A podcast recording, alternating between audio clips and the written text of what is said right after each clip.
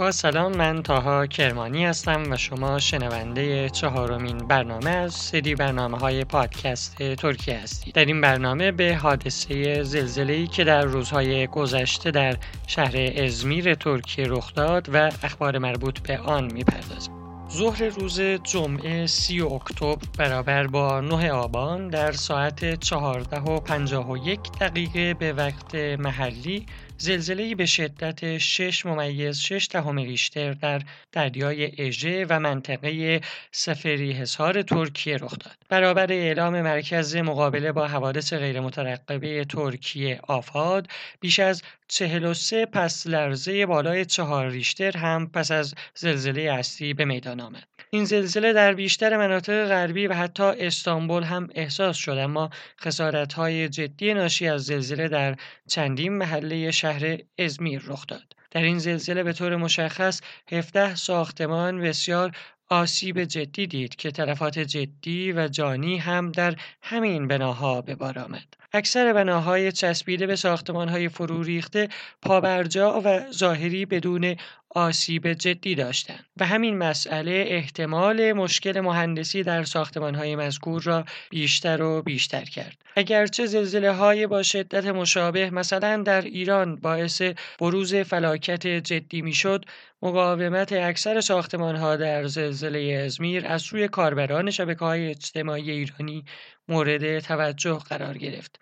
اما در هر صورت افکار عمومی ترکیه با توجه به آسیب جانی های فرو ریخته شده خواهان رسیدگی و مجازات مقصران احتمالی درباره های آسیب دیده شد. در همین اساس خبرگزاری آناتولی ترکیه از دستگیری نه نفر و پیگیری برای بازداشت سه نفر دیگر در ارتباط با انجام تحقیقات در خصوص های فرو ریخته خبر داد و مسئولین سیاسی قول رسیدگی سریع و قاطع در این باره دادند. یکی دیگر از مسائلی که در زلزله ازمیر مورد توجه بود سرعت و موفقیت عملیات امداد و نجات در حد استانداردهای جهانی بود برابر اعلام مرکز مقابله با حوادث غیرمترقبه ترکیه آفاد تا لحظه ضبط این برنامه تا عصر روز دوشنبه شمار جانباختگان زلزله ازمیر به 91 نفر افزایش یافت.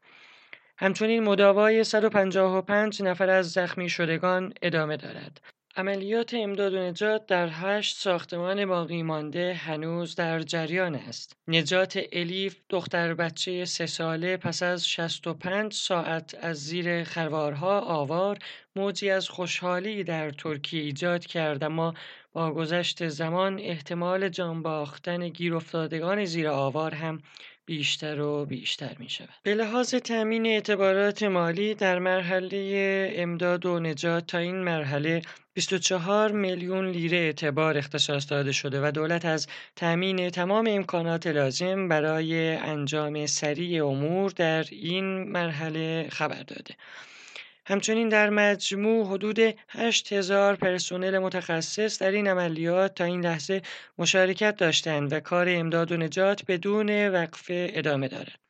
در چند ساعت اولیه با توجه به ترافیک سنگین موانعی برای رسیدن نیروهای امدادی به وجود آمد که از پهپادها و بالگردها برای تثبیت مناطق آسیب دیده و مدیریت واحد بحران استفاده شد. همچنین وزیر محیط زیست و شهرسازی همان دقایق نخستین در محل حادثه حضور یافت و دیگر مسئولین از جمله رئیس جمهور اردوغان با حضور در ازمیر از نزدیک بر امور نظارت کردند. همچنین شهرداری ازمیر با افزایش ساعات کار و رایگان کردن تمام وسایل نقلیه عمومی برای روان کردن ترافیک شهر تلاش کرد. اپراتورهای تلفن همراه بسته های اینترنت رایگان برای مشترکان اهدا کردند و سی مرکز تقویت شبکه مخابراتی در محل حادثه برای افزایش ظرفیت خدمات دهی راه اندازی شد. تا روز سوم حادثه کار تثبیت خسارت در 4500 واحد مسکونی انجام گرفت که بر اساس بررسی های انجام گرفته هفت ساختمان فرو ریخته و نه ساختمان در حال ریزش است. همچنین در 42 ساختمان خسارت سنگین و 66 ساختمان آسیب متوسط به ثبت رسید. همچنین با تصویب هیئت دولت برای خانواده جانباختگان زلزله ازمیر ده هزار لیر کمک نقدی در نظر گرفته شد.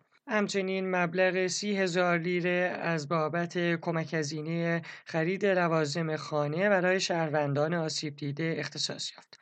مبلغ 13 هزار لیر به عنوان کمک هزینه اسباب کشی برای صاحبان خانه های آسیب دیده و 5 هزار لیر برای مستجران توسط دولت برای زلزله زدگان ازمیری در نظر گرفته شد. رجب طیب اردوغان نیز در اظهاراتی از همراهی دولت در تمام مراحل ساخت و تعمیر خانه های آسیب دیدگان خبر داد. دولت ترکیه در حوادث مشابه دیگر نیز با عملکرد سریع و حمایت کافی رضایت شهروندان را جلب کرده بود. همچنین از ستارگان سینما و تلویزیون تا هنرمندان و سیاسیون نیز کمپین های مختلفی با نظارت فرمانداری ها برگزار شد و پیش بینی می شود در مدت زمان کوتاهی خسارت مالی زلزله ازمیر تقریبا تماما جبران شود. من تاها کرمانی هستم و شما شنونده پادکست ترکیه بودید. در این برنامه به حادثه زلزله ازمیر پرداختم و سعی کردم تصویر شفافی از آنچه رخ داده ترسیم کنم.